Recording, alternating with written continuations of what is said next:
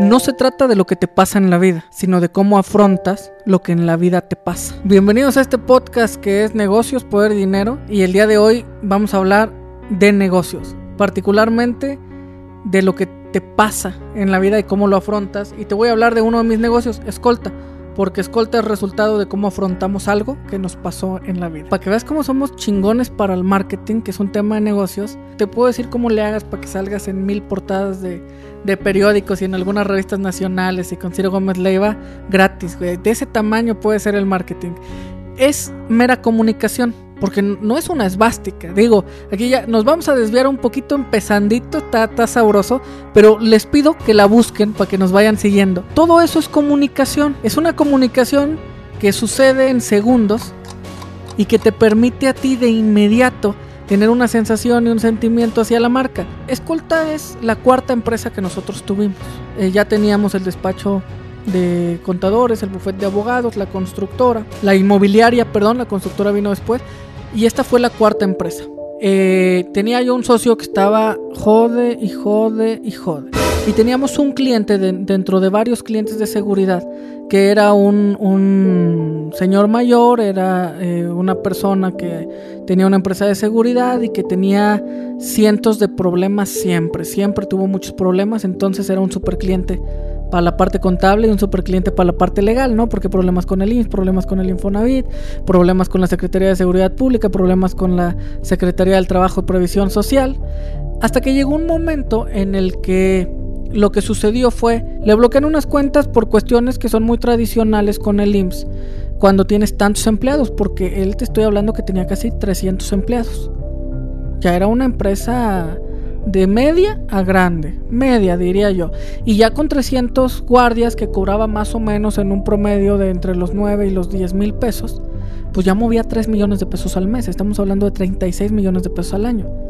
Pero el señor no tenía utilidad y no tenía dinero por tanto dinero que movía y no tenía dinero. Y la empresa se estaba haciendo vieja, los uniformes estaban feos, no tenían buen equipo, no tenían buen mobiliario, estaban perdiendo clientes, etcétera, un millón de cosas. El asunto aquí es que ahí nació la oportunidad en donde en algún momento nos sentamos con él y nació la idea de qué pasa si nos asociamos, qué pasa si te compro una parte y transformamos el dinero por medio de una oportunidad que fue un catalizador en poder tener, adquirir una empresa. Esa empresa no era escolta. Esa empresa era una empresa que se llamaba Barno, algo así, no, no me acuerdo. El, asunto es que al tener el dinero y estar en un punto de negociación desde la fuerza, porque al final esta es una parte importante que eh, hablaremos en otro podcast sobre las negociaciones, porque las negociaciones son un ejercicio de poder. Y al final una negociación siempre se tiene que hacer desde una posición de fuerza. Eso es lo más importante. Si no tienes la posición de fuerza, no, no negocies, ¿no? Reestructúrate y vuelve a negociar cuando tengas fuerza. Nosotros teníamos una posición privilegiada y de fuerza, porque él tenía la necesidad, eh, él tenía la urgencia, nosotros teníamos el dinero, el conocimiento. Y entonces eh, tomamos las previsiones, negociamos y pusimos eh, las reglas sobre la mesa. ¿No sabes qué? Sí, te la compro, te voy a dar el dinero que necesitas mientras que desbloqueamos tu cuenta, porque nosotros mismos le vamos a desbloquear de la forma mediante los abogados, eh, para que puedas operar, para que puedas pagar nómina, etcétera, lo, lo necesario. Pero una, tú ya no vas a administrar más. Ese fue el primer trato. Voy a administrar yo con mi equipo, porque pues te va de la verga administrando. Es claro que, te, que, que eres malo para administrar, evidente, ¿no? Indiscutible. Si no, pues no me estarías, no estarías en esta posición. Luego, vamos a analizarlo todo y vamos a tomar siempre decisiones 50-50. Eh, y si empatamos, yo tomo la, la yo tengo voto de, calidad para tomar la decisión, ¿no? Entonces empezamos, lo hicimos, hicimos el, el, acta de asamblea para hacer la venta con delegado especial para no tener que ir a la notaría, hacerla en, en la oficina y después ya nada más irla a depositar a la notaría, ¿no? Era, era una, una, persona moral. Empezamos a operar, yo empecé a analizar inmediatamente cuántos clientes tiene, cuánto le cobra, el análisis básico que debes de hacer en toda compañía para saber cuál es el problema, qué es lo que le duele, qué es lo que se tiene que reparar, dónde está lo bueno y dónde está lo malo. Porque lo primero que tienes que hacer no es crecer más, sino ganar más. No se trata de cuánto ingresas, sino de cuánto gastas. ¿Sí? Hay que ver que si está bien, que si está mal, que quitas, que dejas, lo que funciona no lo cambias, lo que genera no lo quitas. Entonces, para todo eso necesitas analizar. Y para analizar necesitas información. Entonces, hubo una temporada pequeña en la que se estuvo analizando, se analiza y se llegaron a muchas conclusiones de esta empresa. Conclusión número uno, se prostituía. ¿Por qué? Porque era bueno para ganar clientes el, el señor. ¿Por qué? Porque iban y parecía una puta subasta. Yo te cobro 9 mil, yo 8 mil 700, yo 8 mil 500, yo 7 mil. Sí, los calzones. Ellos entonces salía con el contrato, pero pues se lo había cargado la chingada, cobraba muy barato. Y ni siquiera sabía cuánto realmente le costaba a él el servicio que otorgaba. ¿no? no tenía un análisis de costos unitarios, que es lo más importante en un negocio, saber exactamente cuál es tu costo directo de la cosa y cuál es tu costo indirecto. ¿Por qué? Porque tu costo indirecto debe ser proporcional a la cantidad de servicios o productos que estás vendiendo para que no encarezcan el producto en la suma. Y tu costo directo te debe de dejar un rango para que ganes dinero. Entonces lo sacamos y dijimos, oye, no mames, cabrón, tu costo directo es de 7.500 pesos, 8.000 pesos. Y tu costo indirecto lo traes en otros mil pesos. Te cuesta 9 y hay servicios no lo vendes en 7.500. Perdemos dinero. ¿Los vamos a cerrar? Todos. O vamos a renegociar. O los cerramos. Y ahí se empezaron determinaciones. ¿Sabes qué? No vas a volver a tomar una decisión de un contrato. El precio a partir de ahora es este. No mal, porque eh, lo empezó a sentir como un ejercicio de violencia. Eh, pero al final se, se, allanó en ese momento y dijo, ok, pues está bien. Pero al final es algo, eh, la disciplina es muy importante en los negocios.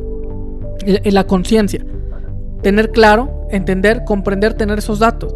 Entonces en el momento en el que yo tuve claro y se le dijo, sabes qué? es que a ti el guardia te cuesta 9.200 pesos y si hacemos un ejercicio simple, si yo voy a invertir 9 mil pesos y los invierto en un banco, los invierto en X lugar, gano tanto dinero.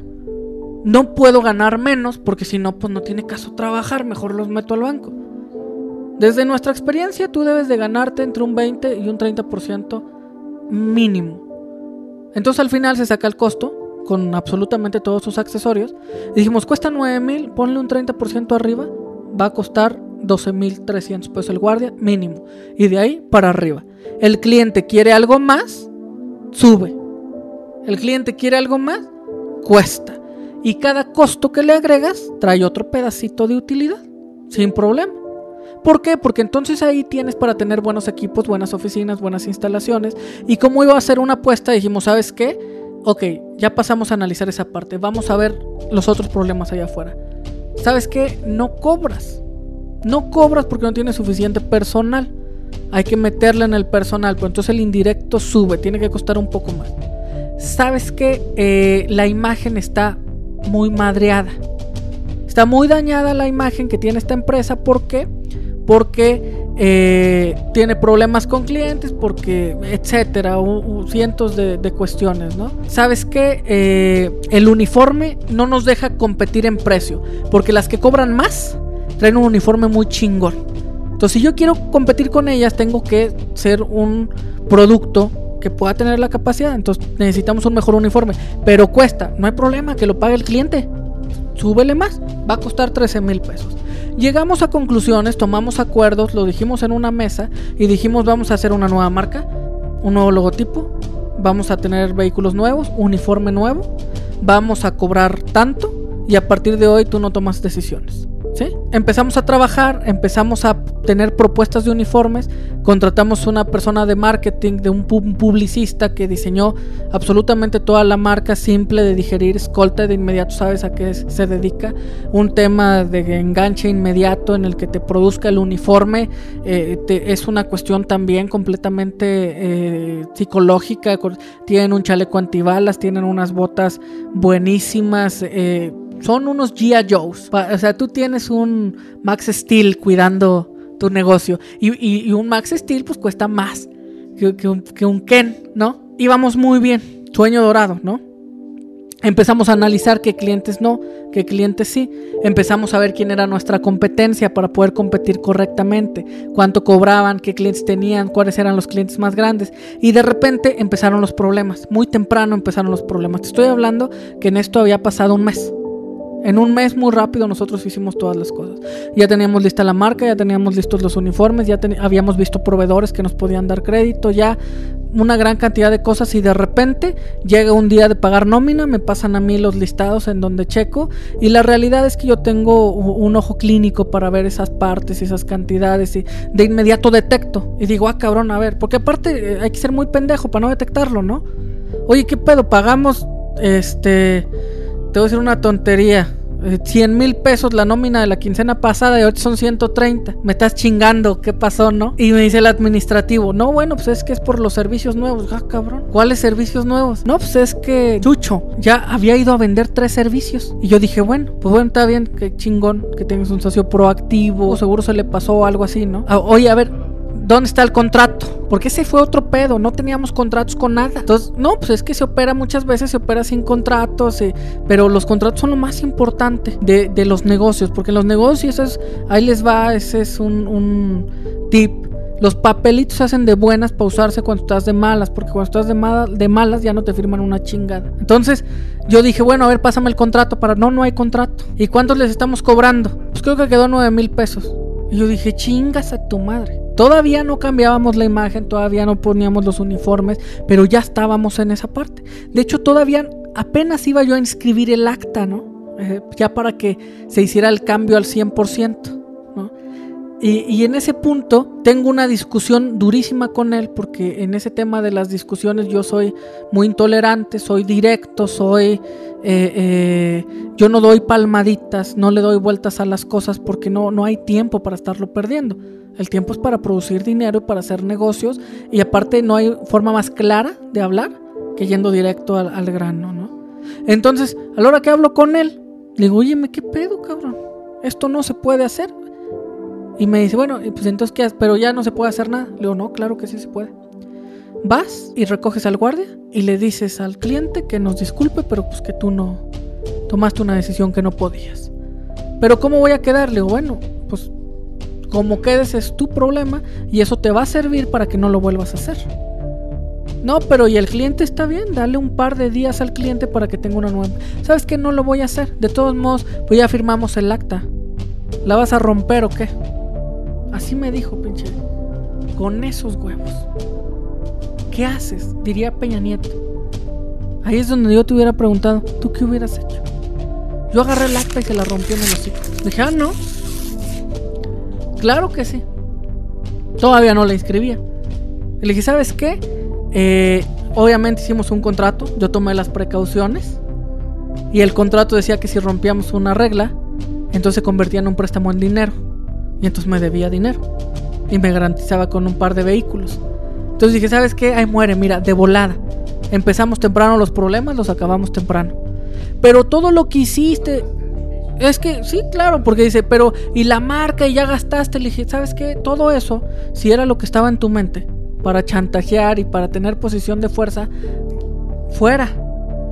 Yo te puedo decir que para mí tengo una capacidad muy importante para no entrar en conflicto, para no molejarme, para no enojarme, para llevar las cosas hasta cierto punto, eh, para tolerar las circunstancias, para, para ah, estar en, momentos difíciles, estresantes.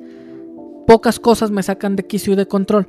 Pero si hay una cosa que me revienta, así que es, es como mi botón. Es, es el, el, de los poquitos botones para, para que me convierta en un monstruo es el chantaje. No lo tolero. Entonces en ese punto, ¿sabes que Tuve problemas con mi otro socio, el abogado, porque él era el que siempre había querido tener la empresa. Y, él era el que conocía más a, este socio, pero ¿sabes qué? Se acabó. ¿Por qué? Porque las decisiones tienen que ser rápidas, prontas. Y bueno, eh, le, le pedí que al otro día fueran por las cosas que habían movido de oficina y que se fuera. Oye, que la nómina es tu problema, es tu problema. O sea, yo estoy fuera, se acabó. Me pasó a deber dinero, me quedé con dos carros que tenía yo ahí en la cochera, que estaban ahí porque pues eso decía el papel. E-, ese fue el trato al final de las cuentas. Eh, y bueno, pues un muy mal sabor de boca. Pero discutiendo dijimos, puta madre. Tenía razón, pinche viejito. Ya está la marca. Ya está la página ya está el registro, ya están los uniformes, ya están los proveedores, ya está el análisis de los clientes, ya está, ya sabemos cuánto se tiene que cobrar, ya sabemos quiénes son, ya está todo, cabrón. Ya, pero, puta madre. Pues ya, ahora ya no tenemos la persona moral ni el permiso. dijimos, bueno, ¿y por qué no? Hay una frase que me dijo una vez un amigo mío que los invito a que la tengan todo el tiempo en la cabeza. Porque, porque es de las. Es de las veces que me han pendejeado. Este de las formas más feas en mi vida. obviamente muy finamente, ¿no? Muy, muy, muy finamente. Me voy a salir tantito, ahorita me regreso a la historia. Muy fino.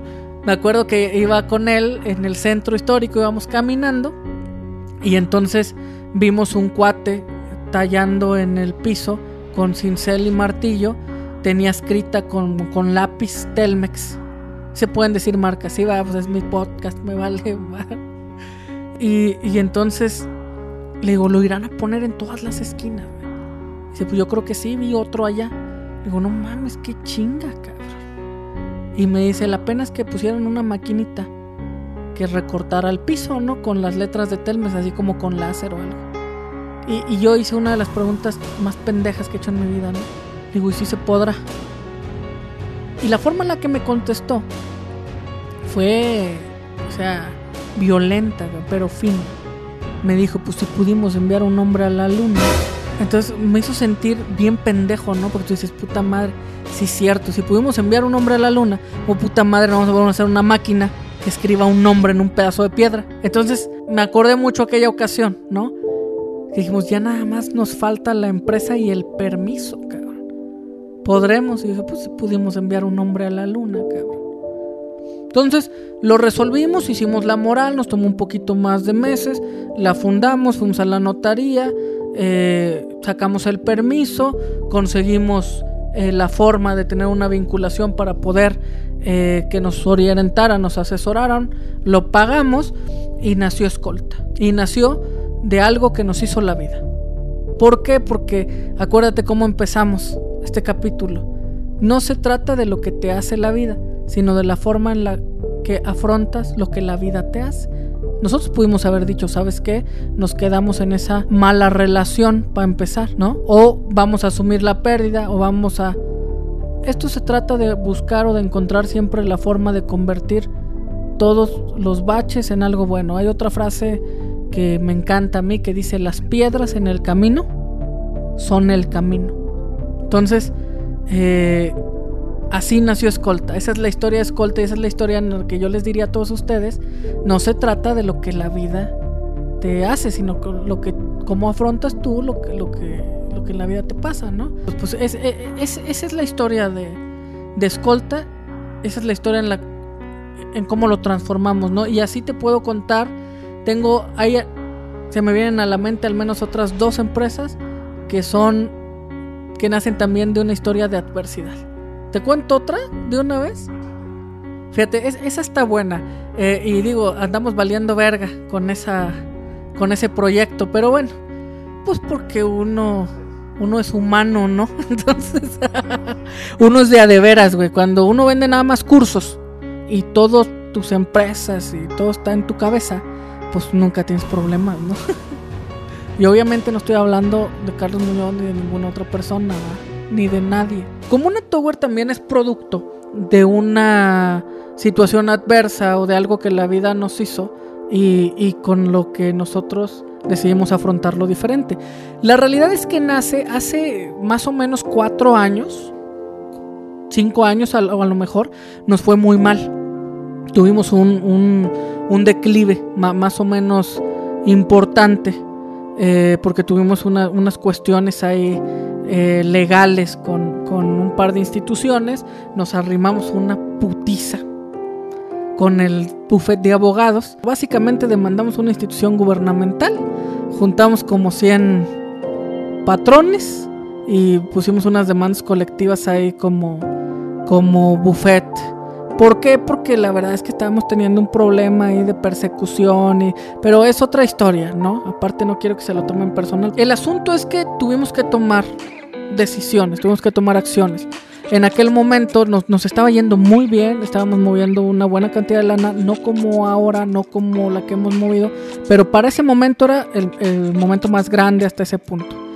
Yo creo que teníamos nosotros unas siete empresas, teníamos el bufete de abogados, el despacho contable, la inmobiliaria, la constructora, la empresa de seguridad, eh, apenas iban a ser, o, bueno, nació despuesito de eso, apenas después nació la empresa de, limpieza, eh, que, fue es una chulada esa de la limpieza, luego te lo voy a contar. Entonces, este, pero no les voy a contar una chingada de lo de salud para que no pregunten. Entonces, eh, tuvimos que tomar muchas decisiones, tuvimos que recortar gastos, tuvimos que recortar personal, tuvimos que liquidar personal. En ese entonces nosotros estábamos en el piso 13 del edificio M, pero en todo el piso. O sea, era un exceso aparte, porque también nos pasó por, por, pendejos, ¿no? Aprendimos mucho porque eh, teníamos 700 metros de oficina.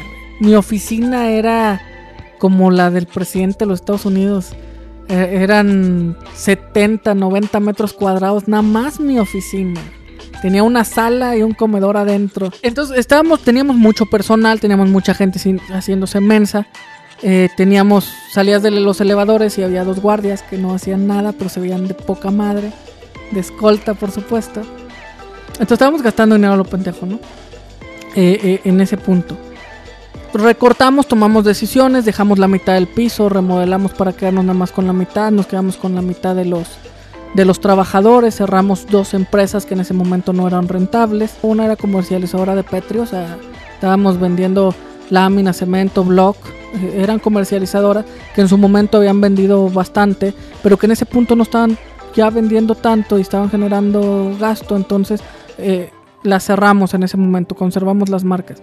Pero el asunto es que el recorte o el exceso que había en ese momento eh, era importante porque yo también de forma personal, que en, en, algún momento lo vamos a tener que hablar en la parte del poder, porque hubo muchos, muchas etapas en las que el poder me dominó a mí en lugar de yo a él. Esa es una realidad. Eh, nos iba tan bien en ese momento que yo me fui a rentar una casa. Eh, yo pienso que comprar una casa es una pendejada. Luego te lo cuento. Es otro podcast porque necesito como 15 minutos para contarte por qué comprar una casa desde mi punto de vista no es rentable como negocio. El asunto es que yo me fui a rentar una casa y renté una de las casas más poca madres de San Luis. Esta casa estaba en Pedregal y era una casa de 1500 metros cuadrados.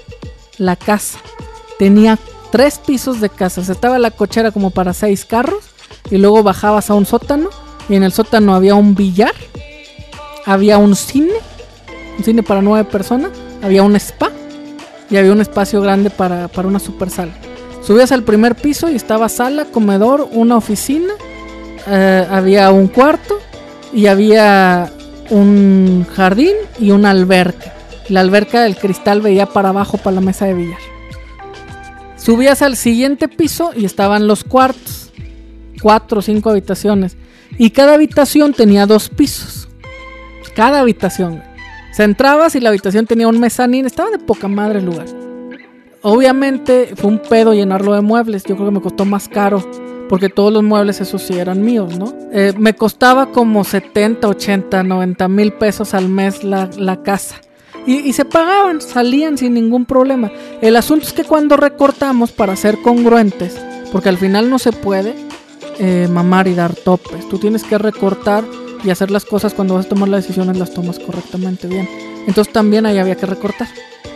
El asunto es que acabamos de renovar contrato y dijimos, puta madre, la penalización está cabrón y no me quiero pelear con él. Entonces estuve yo piense y piense y piense y, luego dije, bueno, pues se la paso a alguien más, ¿no? Ya consigo quien la quiera rentar.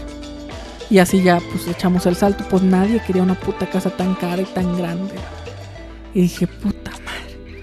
Me nos quedamos pensando, nos quedamos evaluando. pasaron algunos días y dijimos, ¿sabes qué? Eh, yo no sé por qué eh, estaba viendo información del TEC de Monterrey, que en algún momento voy a contar también la historia de, del TEC de Monterrey. Y estaba viendo que el TEC de Monterrey tienen otros estados como casas donde viven los estudiantes, nice, fifis, y que les cuestan una lana, o sea, cobran 10, 15, 20 mil pesos, porque están amuebladas, incluye comidas, tienen cine, tienen alberca, todo. Entonces yo dije, pues a huevo, aquí está la vuelta al TEC de Monterrey, ¿sabes qué hay que hacer? está amueblada. No mames, cualquier pinche morro del Tec de Monterrey quiere vivir aquí. Tenemos alberca, tenemos bar, tenemos barra, tenemos billar, tenemos cine, tenemos spa, hay seis cuartos, en unos pueden estar doble. Hice números, hice cuentas, dije a huevo, le pongo una señora que cocine, una señora que les limpie, una señora que les lave. Y les cobramos 20 mil pesos a cada uno por chompa. Eh, y entonces ya, salió, hasta voy a ganar dinero. Chingón, ¿no? Entonces sí, eh, eso era sin tomar en cuenta que a la hora de decirle al dueño dijo, no, no mames, yo no voy a dejar que metas a vivir 10 cabrones a mi casa para que se maten o para que estén haciendo fiestas o para que estén haciendo... Imagínate el desmadre que hubiera sido. Y dije, puta madre. Lo dije, bueno, ¿sabes qué? Si el problema es... Porque el problema tampoco son, son los humanos. Son esos humanos, ¿no? Pinches muchachos. ¿Y si fueran empresarios? Pues no hay pedo, ¿no? Hay empresarios de la zona industrial, chinos, estaban construyendo unas fábricas japonesas. Dije, ah, pues japoneses. Imagínate qué chingón aquí pueden vivir unos ocho japoneses. Y convivir y mira qué, qué chingona casa tienes, ¿no? Entonces empezamos a buscar. Pues sí, pero está hasta la verga de, perdón, está hasta la chingada de la zona industrial. Está muy lejos del otro lado. Y entonces al final murió la idea, ¿no? Quedé en esa casa, al final terminé y luego me cambié a otra, pero nació una idea que vivió en mi mente durante mucho tiempo y que luego fuimos afinando y que luego fuimos investigando a ver cuántos empresarios hay en, nuestra zona industrial, cuántos vienen de fuera, cuántos rentan una casa, qué casa rentan, qué servicios necesitan, qué servicios tienen. Y nació la idea de como una tower, pero de construir un edificio, de hacer el edificio, en donde fuera como una clase de, hotel, de, de, de co-living para ese nivel, para estos empresarios, para estos directivos, vamos, de la zona industrial pero un lugar en donde les dieran de comer, en donde les lavaran, en donde no fuera nada más un hotel, sino que fuera como su casa, en donde convivieran. En, eh, no te lo voy a terminar de contar ahorita lo que es el proyecto Comuna Tower porque se va a hacer. O sea, la realidad es que eh, en este momento sí, es un proyecto que estamos eh, negociando con un par de cadenas de hoteles para saber si les vendemos el proyecto. Está complicado, no está tan fácil vendérselo yo no se los quisiera vender, estoy haciendo lo necesario porque no se les vende. Para hacerlo yo, a lo mejor no lo vamos a hacer como, como lo habíamos pensado y planeado, pero lo vamos a hacer en algún momento, sin duda alguna. Y, y es una super marca y es un super concepto, pero al final, ¿sabes qué? También nació de un problema, también nació de una adversidad. O sea, entonces en ese momento es en donde yo digo, no se trata de lo que te pasa en la vida, sino de cómo afrontas tú lo que en la vida te pasa. Porque pueden nacer y salir chingo de cosas positivas. Por eso ahorita que estamos teniendo una situación muy adversa eh, en la empresa, yo como persona, a lo mejor la más adversa de nuestra historia, estoy seguro que los resultados, lo que va a salir va a ser también del mismo calibre que lo que está pasando. ¿Sale? Del tamaño del problema va a ser la solución y del tamaño del, del trabajo, del compromiso va a ser el resultado. Entonces, pues ojalá que les sirva de algo